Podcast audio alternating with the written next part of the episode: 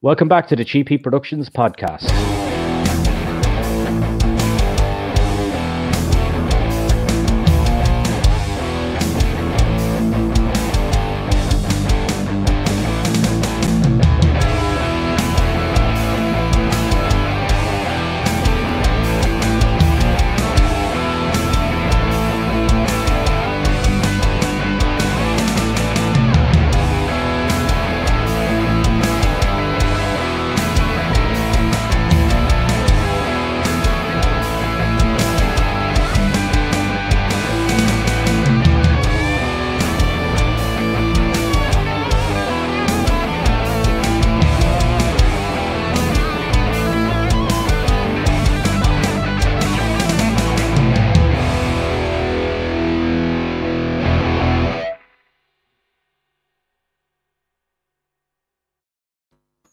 Okay, welcome back to the show. And today I've got my very first ring announcer on the show, a man that's been in the business since the 1993, I believe.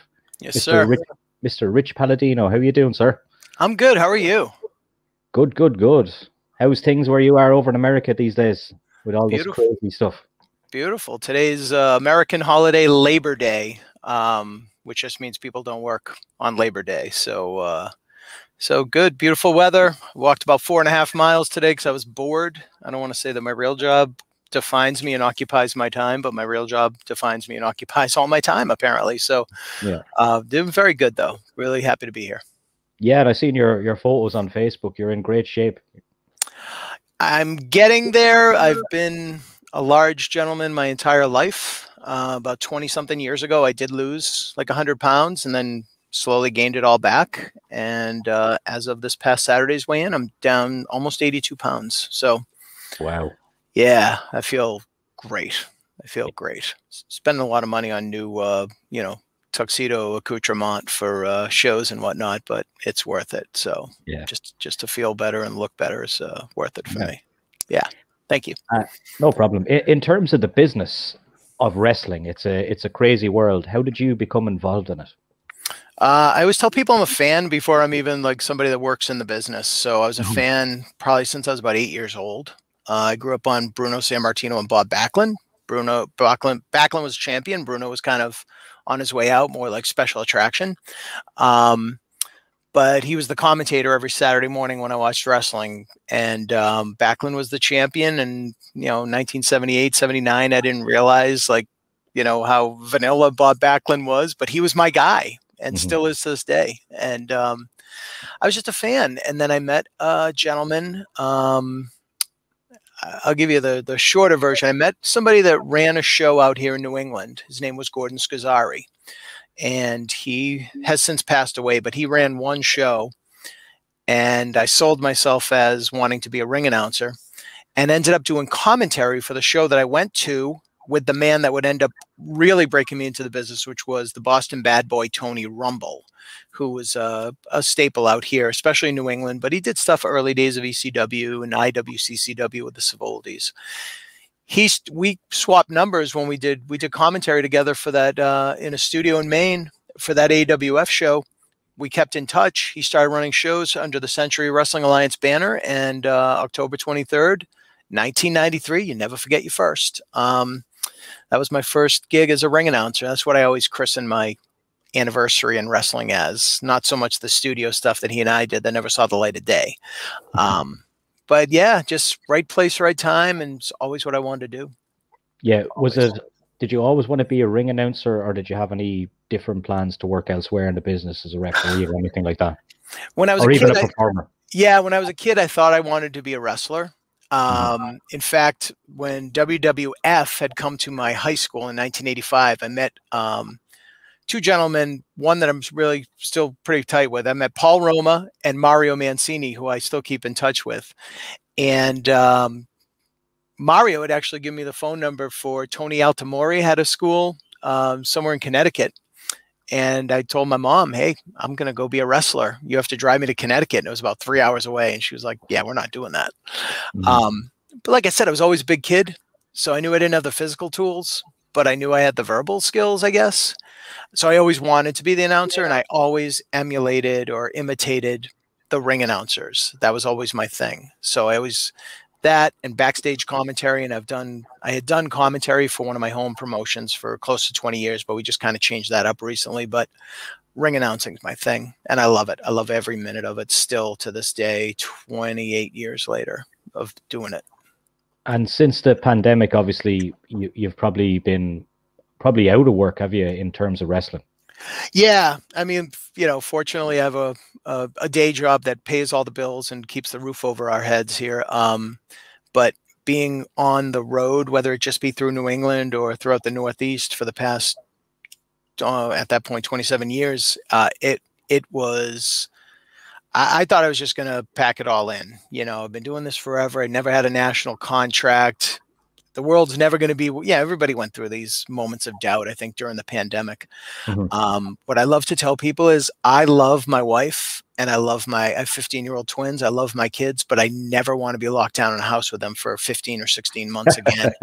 You know it's just this is my office where i'm sitting right now is my office for my real job. Now all of a sudden my wife was working the floor above and my kids were being homeschooled because of the covid and um, man it was it was it was just it was life changing. But all it took me was a couple of shows, and I was like, yeah, no, I I I can't stop doing this. I don't want to be that guy that just sits at home every weekend. I really love what I do, so happy to still be doing it. Keep grinding. I, I often talk to people and it's kind of like uh, I do say to them like once you dip your toe into the wrestling business you're never getting out of there yeah you know and there's an old adage too that uh, once you're in the business whatever age you are when you break in that's how old you are for the rest of your career. So that makes me a 24 year old man. So I feel pretty damn good about that. And I pretty much act like it sometimes too. So it's, it is what it is. Yeah. So when you were working, say in the 90s, and then how did you get the call in 96 to go to ECW? How did that come about? So, uh, great question. So, the very first show that I, first independent show I did in '93, um, Tommy Dreamer and Taz were on it, and to this day i still keep in touch with dreamer like regularly and see him often. Um, ecw was running some shows up here and they were using another ring announcer um, who did the, the, ring announcing for killer kowalski's shows. But he was an older gentleman like older than you know than me at, at that time anyways and just didn't connect with the crowd. And i went to a show. I knew dreamer i knew taz i knew the eliminators who were both um, in the area. Mm-hmm. Um, but I also knew the local promoters, Mike Benansky and Paul Richard. Um, Paul refereed for ECW for years, and they were the local promoters for Boston. And it was funny. I'd gone to, uh, they had done a TV taping uh, the night before in Webster, Mass. That I went to. I had a comp ticket. I went and watched the show. I went to Revere, Massachusetts the next night, and Paul's like, "Hey, brother, do you have your tux with you?" I'm like, course. He's like, all right, they want you to ring announce. I was like, awesome. So that was just it. Everybody knew me like through Tony Rumble because Tony was very well respected in the business, and Paul Heyman had worked with Tony for years in in ICW, uh, our ICW, and um, and and that was it. And I had enough people vouching for me, and that was it. Hi, Paul Heyman hired me on the spot after my first night there. It was just like I want you every time I come to New England.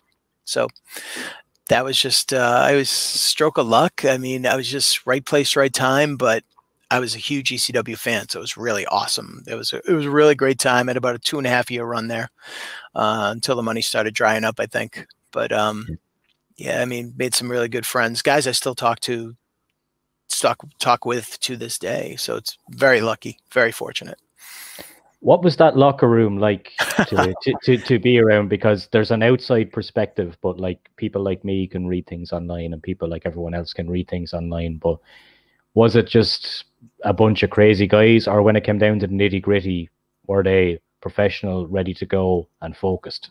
Definitely professional ready to go and focused. Um, paul heyman would have these um, kind of like what you saw in beyond the mat. Um, where he was at the ECW arena before the first pay per view and he was given the speech. You would think that was just for the cameras for the documentary, but he would have a meeting like that before every show where he would just, he's such a motivational speaker. Like it would just be like, all right, go kill. And everybody would just, everybody in that locker room would be like, all right, we're going to go kill it. And they did. Um, there was some craziness. There was, uh, you know, they, there was always goofing around, but once they came through the curtain, it was ECW, and it was like the most realistic wrestling there was at that time, and and their legacy still lives on, in my opinion. Mm-hmm. Uh, it was no nonsense, all business. I was always walking on eggshells, even though everybody was super nice to me. Um, but the locker room atmosphere was great. It was like it was almost like a family atmosphere. Because I remember there would be like one performer that would like be in charge of like now this is the 90s, like fan mail. And I remember yeah like they would just pull out this bag of mail and be like, okay, hey, you know, dream of this, this is yours, whatever. People were like writing into their favorite wrestler and stuff like that. Um, you know, I got to go to dinner and have drinks a couple of times, you know, which was the crazier side of it. And we'll just leave it at that. But, um, but I mean, it was, it was a very family atmosphere. Like it was just, you know, everybody was always super cool to me. I remember bringing my wife to a show and Paul Heyman like like just charming her and just being like, "What's a beautiful lady like you doing with an ugly guy like this?" Oh, and she's like, "Ha ha ha," you know. But it was just Heyman being Heyman. I mean, I remember every show like Sandman would be like, "Hey, can you fill my cooler with ice?" And that was like my thing. I was like the ice man. I would have to fill up Sandman's cooler with ice so his beers would be cold. You know, it was just it was just random, like just so many funny different things. Um, and I do remember one night right before Raven was leaving for WCW, he had just got out of the shower and the boys were trying to push him through the curtain with a towel wrapped around his waist. It was just like the most random of things. Like he just popped out for a second and then went back in and it was it was a one floor building, so not everybody could see it. But it was just that kind of goofiness that was so much fun to be around, you know. Yeah, uh, but there was there was obviously a bond there as well. Oh, there definitely was. It was a super family atmosphere, and every interview I ever do about ECW, the the one guy that got me through it and prepped me through through everything uh, is my dear friend Joel Gertner, because he was transitioning from ring announcer to like heel mouthpiece for uh, Devon Dudley at the time and and others, and he just coached me through everything from my first night all the way through, and we've become like good friends ever since. I mean, not to go ramble on too much, but there was just one show where he had one pair of black pants and they split right up the middle. And thank God, my wife, with her fashion uh, fashion background and her degree in um, fashion design, like I was like, Joel, just give me your pants. Uh, she ain't gonna be happy about it, but my wife can fix these so we can do the next show tomorrow night without you having to go buy new pants or wear, you know, yeah. junk hanging out and stuff like that. Yeah. You know, it's just that kind of camaraderie and atmosphere. It was just, it was just a really it was just a great, great place to work. I, I credit as like literally like top three moments of my my many years in this business, yeah. without a doubt. What is the hardest thing, in your opinion, about ring announcing? Um, the hardest thing, I think, more so for others than for me, is I think the biggest thing a ring announcer needs to focus on, and I wish I saw more of it out there, is the attention is not on you; it's on the performers. Um, but the actual hardest, hardest thing, I would say, especially for me at 52 years old, is remembering stuff. I always pride myself on not looking at an index card because that's what you would see on TV. Mm-hmm. Um, after the pandemic, I find myself, I used to know everybody's names and hometowns and rattle them off. I find that after that, you know, 15, 16 months off, I forgot stuff.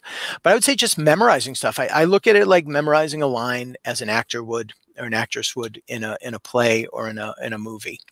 Um, that's it. And sometimes I have what I like to you know call a brain fart, and I will have to look at the card. But um, you know, the hardest thing is you know remembering stuff and knowing your spot, not just not just in the ring, but mentally, visually. Um, you know, I've, I've been telling other ring announcers, new ones that ask me for advice, like, you know, how many times you see like a wrestler striking a pose in front of the hard cam and you see like a ring announcer's head right behind. I mean, that's something I've incorporated in the past couple years. I try and know where I am in the ring too, because that pose in front of the hard cam could be a still shot for a promo photo or a you know something for a video or a teaser on you know something on IWTV which I'll talk about later but of course I got to plug my IWTV but um you know it's just little things like that. Know you I hate to sound like the rock know your role you know and, but know it in more than just you're there to say names. You know the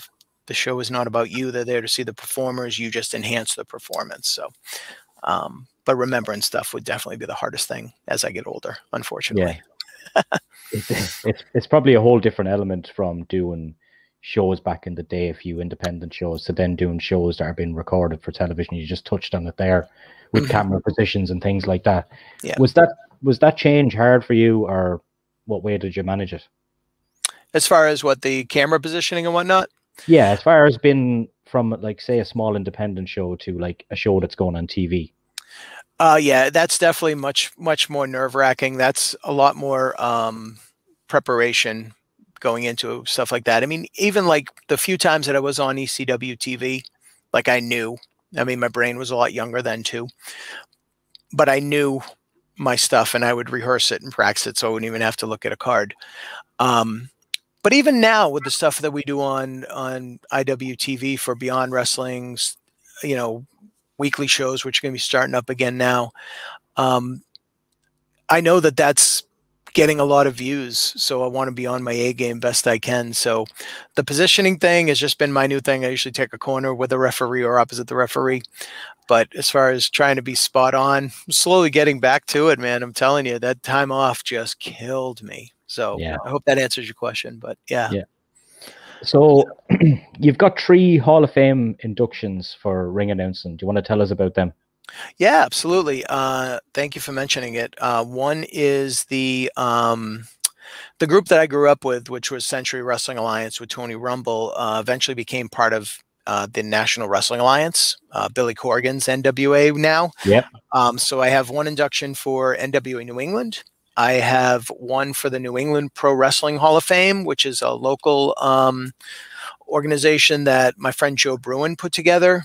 Uh, probably about 12, 10 or 12 years ago. So I was humbled to be a part of that. And uh, the Chaotic Wrestling Hall of Fame, which um, is a company that I'm very proud of that I've been with for 21 years. Um, so those are actually over this shoulder, that shoulder. There we go. Yep. So I have those and a, another recognition award I got from a, from an independent promotion from like 20 years ago that doesn't run anymore. But those hang proudly. Um, Chaotic's there at the top then the New England Hall of Fame, then NWA New England. It's all just based on size. But um, to be recognized, you know, in my field is um, pretty humbling experience. So I take those very seriously and probably tag them on all my social medias and all that stuff. I'm very proud of all those awards. So thank you. No problem. What is the craziest thing you've seen happening in the ring? Uh, craziest thing I saw in the ring, and I, I've said I'm going to I, I will mention it, but um, not talk about it in depth anymore to the respect of the performers who are no longer with us. My first ECW show was the mass transit incident. So yes, yes, without a doubt, that was um, the absolute craziest thing. And I have a lot of people that ask me to be on podcasts specifically for that, and I'm like, what more can I add? You know, well, your perspective. Well, yeah, I was right at the ring, but you know, I can't explain it any better than the late New Jack did, or you know, the late mass transit or his family did, you know, on news reports and whatnot. Um, but it was terrifying. I do tell people that when you hear the kid's father saying, ring the effing bell, he's 17, he's looking right at me and telling me to ring the bell.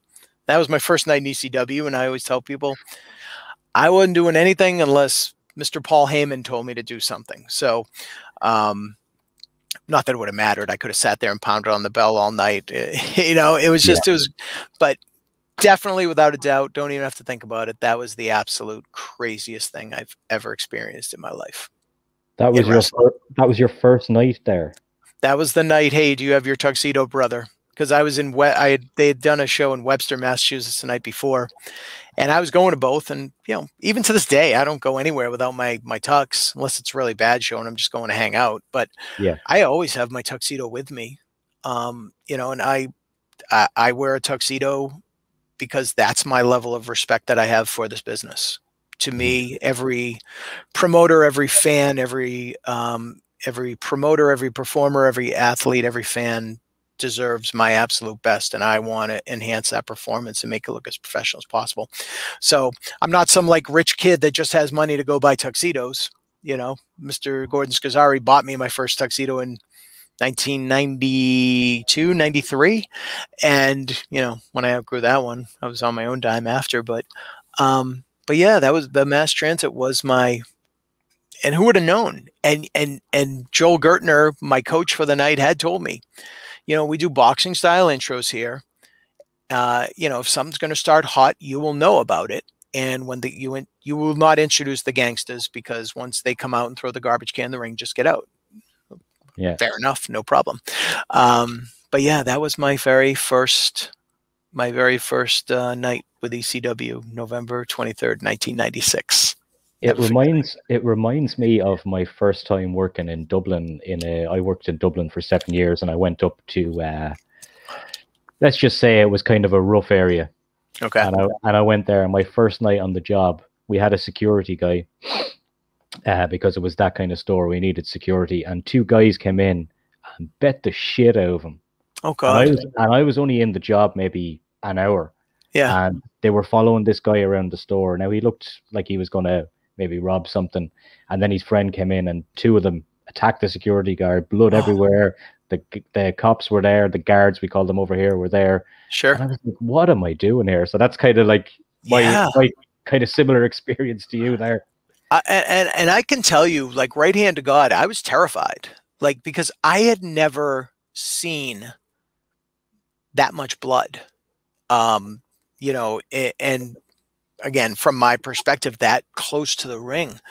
Um, but it kind of shook me up too because I was kind of like, yeah, I don't ever want to like be in harm's way. I've never taken a bump. I've never drawn a dime in this business. I've never done anything to, you know, be able to work with somebody in that capacity.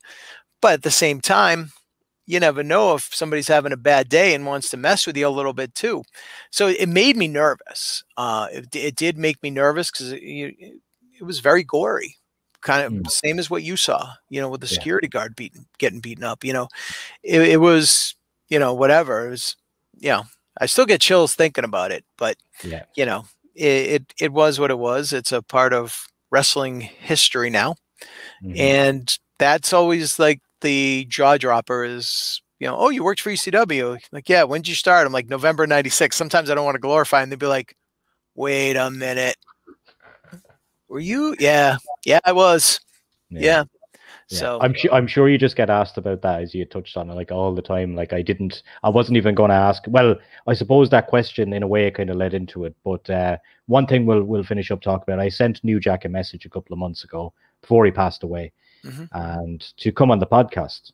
And he he only sent me one message back. This is about two months before he died, and he just said, "Hell yes, I'll come on the podcast. I love I love my fans." Yes. You know, and yeah. that's that's the last thing I, I, I heard from him. Yeah, and honestly, a company that I work with, uh, Big Time Wrestling, they're a national uh, promotion, uh, but they are based here. And uh, my friend that runs it, he does these like he did like these virtual signings during the pandemic, and we did one with New Jack, uh, mm-hmm. January of this year, in fact. And I ended up driving him from Boston, uh, a little over an hour west to where we were set up to do the the filming and my God, he was so cool, so nice, so relaxed, um, very entertaining. I mean, even to the point where you know you could say, "Oh, hey, can you make that out to Hey Maurice, ECF and W, New Jack?" You know, however you want to personalize. Somebody had actually was on it was it's like on Facebook Live, yeah. and it said, "Hey, can you write?" And they wanted to write something like F Mass Transit, like the dude had it coming, or and he literally was like, "No, I'm not writing that." You know, which I thought was really, really cool considering, you know, everything we've heard and seen. But, um, you know, his passing, like, really, because he was like somebody that I was scared of from what I first saw. But then, I mean, I recall having, you know, dinner with with him, my wife, um, my friend Jose Perez and his wife, and New Jack. Like, and it, he's like the most entertaining. Like his stories, just his vernacular, just the way he talks, it was just it was so entertaining. So like somebody I was terrified of because I didn't know. Then somebody that I got to share a car with, you know, a couple of months before he passed, which I totally cherished that moment and the fact that I got his action figure signed and, and and a picture signed. But it's just it's a shame, but that's that's this business, man. But um, yeah, he was a really good dude. And I, if you haven't done already, I suggest get his book. I, oh, I, yeah. Yeah, I got his book, and uh, I read it not too long after he passed, and you know, it's a hell of a story. yeah, for sure. Coming coming back to the present day. Sure. What what promotions are you working in now? You kind of touched on a few things earlier. Yeah, I um as I get older too, and as the world's opening back up, I have three primary companies that take precedence over others, and it's no disrespect to any other promotion. Uh, Chaotic Wrestling, who I've been with since 2000, um, Limitless Wrestling, whose T-shirt I'm wearing, uh, up in Maine. Uh, I've been with them for oh god, five years maybe now, five or six years, and then Beyond Wrestling um, is those are my top three. Beyond Wrestling, I've been with them uh, since the first American Runner in 2013.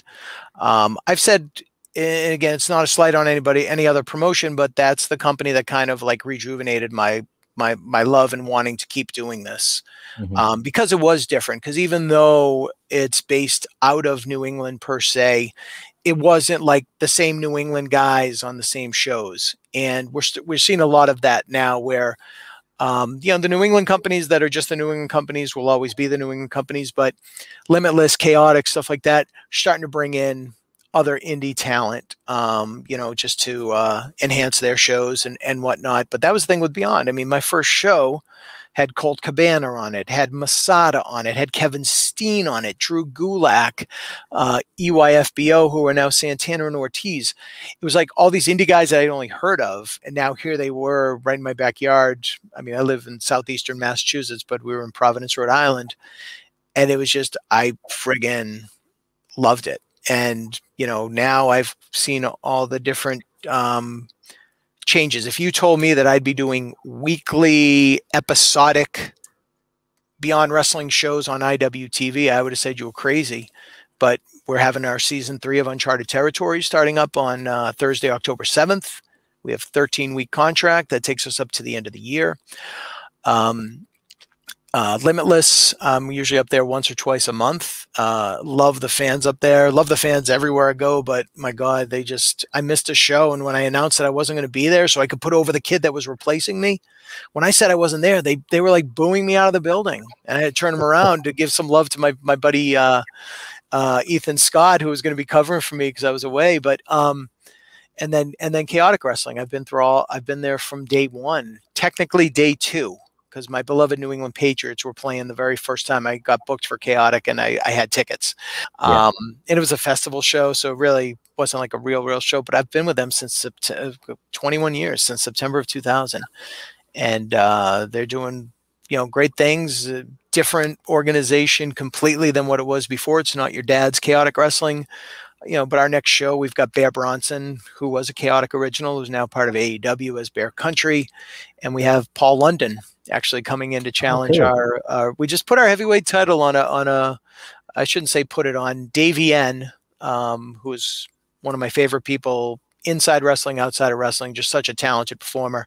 First female to ever hold the chaotic wrestling heavyweight title. And she's going to be defending it against Paul London on uh, wow. uh, September 17th. So, you know, I, th- th- those are my top three and, you know, they, they get top billing uh, just based on longevity. Um, you know, that's my loyalty factor, I oh. guess, to the biz. So, from the outside looking in at the moment, there seems to be with what's going on at AEW, with FITE TV, with different networks and things like that. There's a little bit of a wrestling, I think, rejuvenation happening at the moment, especially after the pandemic as well. Do you find that over there? Yeah, without a doubt. Um, and I watched All Out. I mean, I don't know if I'm ruining anything by saying as we're recording, but I watched All Out last night with uh, yeah. Drew Cordero, who owns Beyond Wrestling. I had two fantasy football drafts at eight o'clock, and then drove my my ass to his place. So I, I got to watch the first, the last two hours, and then I watched the first hour on the replay. Just it was such a great night. But yeah, I mean, there's so many avenues out there. I mean, when you look at what WWE has for for for their whatever it is seven hours of weekly television. AEW now with three hours of TV and then all the online content on YouTube. Um, but like you said, FITE TV, um, independent wrestling TV, as I've been plugging because you know mm-hmm. I'm on it a lot. Um, Title Match Wrestling Network, which is another one that I usually work with during Mania, uh, during WrestleMania weeks. Um, there's so much out there, and I think people are willing to not only subscribe to a lot of these. And if you're going to pick one, please do IWTV. and use mm-hmm. the passcode one fall because you know I get a little kickback. Um, yeah. But I think there's just so there's so much out there now. What I'm seeing is post pandemic, the fans are coming out and and they're willing to pay more money for a ticket. Uh, especially when we had capacity issues here in New England, where you could only have so many people in the building. Well, you got to jack up those ticket prices. Yeah, of course. We were doing shows at the New England Pro Wrestling Academy, which is where all the wrestlers from Chaotic train and we were charging like 40 or 45 dollars just to have 50 to 100 people in that in the wrestling school people are willing to pay for a ticket people are willing to buy merchandise and every single show that they put a microphone in my hand and i always say you know the pandemic took a hit on these independent you know contractors that were making a living doing this please support your favorite wrestler buy a t-shirt picture blah blah blah blah blah and fans are doing it and I, I think it's great because I, I, think there's no other fans in any form of entertainment or sport or whatever you want to call it that are as loyal and devoted as a wrestling fan. And uh, coming out of the pandemic, and hopefully things don't change. It's just been. Uh, I know my calendar's full, and I know the people are coming out, and uh, it's a it's a beautiful thing to see. One hundred certainly is. Yeah. Before we wrap up, then, Rich, sure. uh, do you want to tell people where they can find you on your socials? Yeah, absolutely. Uh, I'm old, so uh, I'm always on Facebook, and it's just Rich Palladino. Uh, right here on the screen is my Twitter handle. I guess that's what the kids call it at Rich Palladino. And I'm on Instagram as Ringside Rich. And um, I did have a Ringside Rich collectibles or something on there that my daughter actually helped me set up uh, at the beginning of the year because I am a collector and I have a lot of cool signed action figures and stuff and just some rare stuff that I was putting up there. I haven't done that for a few months, but I do have to start up again. One of the fans reminded me I haven't done that for a while, but um but that's where I am on social media and uh you know, IWTV, passcode one fall, uh support. I always tell people hashtag support independent wrestling, but you know, chaotic wrestling, beyond wrestling, limitless wrestling, um, whatever wrestling you choose to support, you know, please, please do because that's where it's where the stars of today are coming from. Maybe not so much at WWE anymore, if I'm hearing things correctly, but um, yeah, just continue to support these great athletes that honestly do put their bodies on the line and travel great great distances uh, just to perform for you. So that's my uh, that's my media pitch. So, Rich, it was an absolute honor to talk to you today, man. Yeah, no, I appreciate it. Uh, I mean, we just connected on on my old people Facebook, and uh, yeah, and you would ask me I, again. I, I, I sincerely thank you. I'm honored to be the first ring announcer you've ever asked. I said that to my daughter probably about an hour ago. We were out doing some errands, and I'm like, like this one's in Ireland. This never had a ring announcer on. I'm like, I, I I'm honored to be like the first one. So uh, there's a lot of other good ones out there too, which I'm sure will follow suit. But uh, thank you for having me. I really appreciate it. No problem. Thanks a lot, man. All right, buddy. Thank you.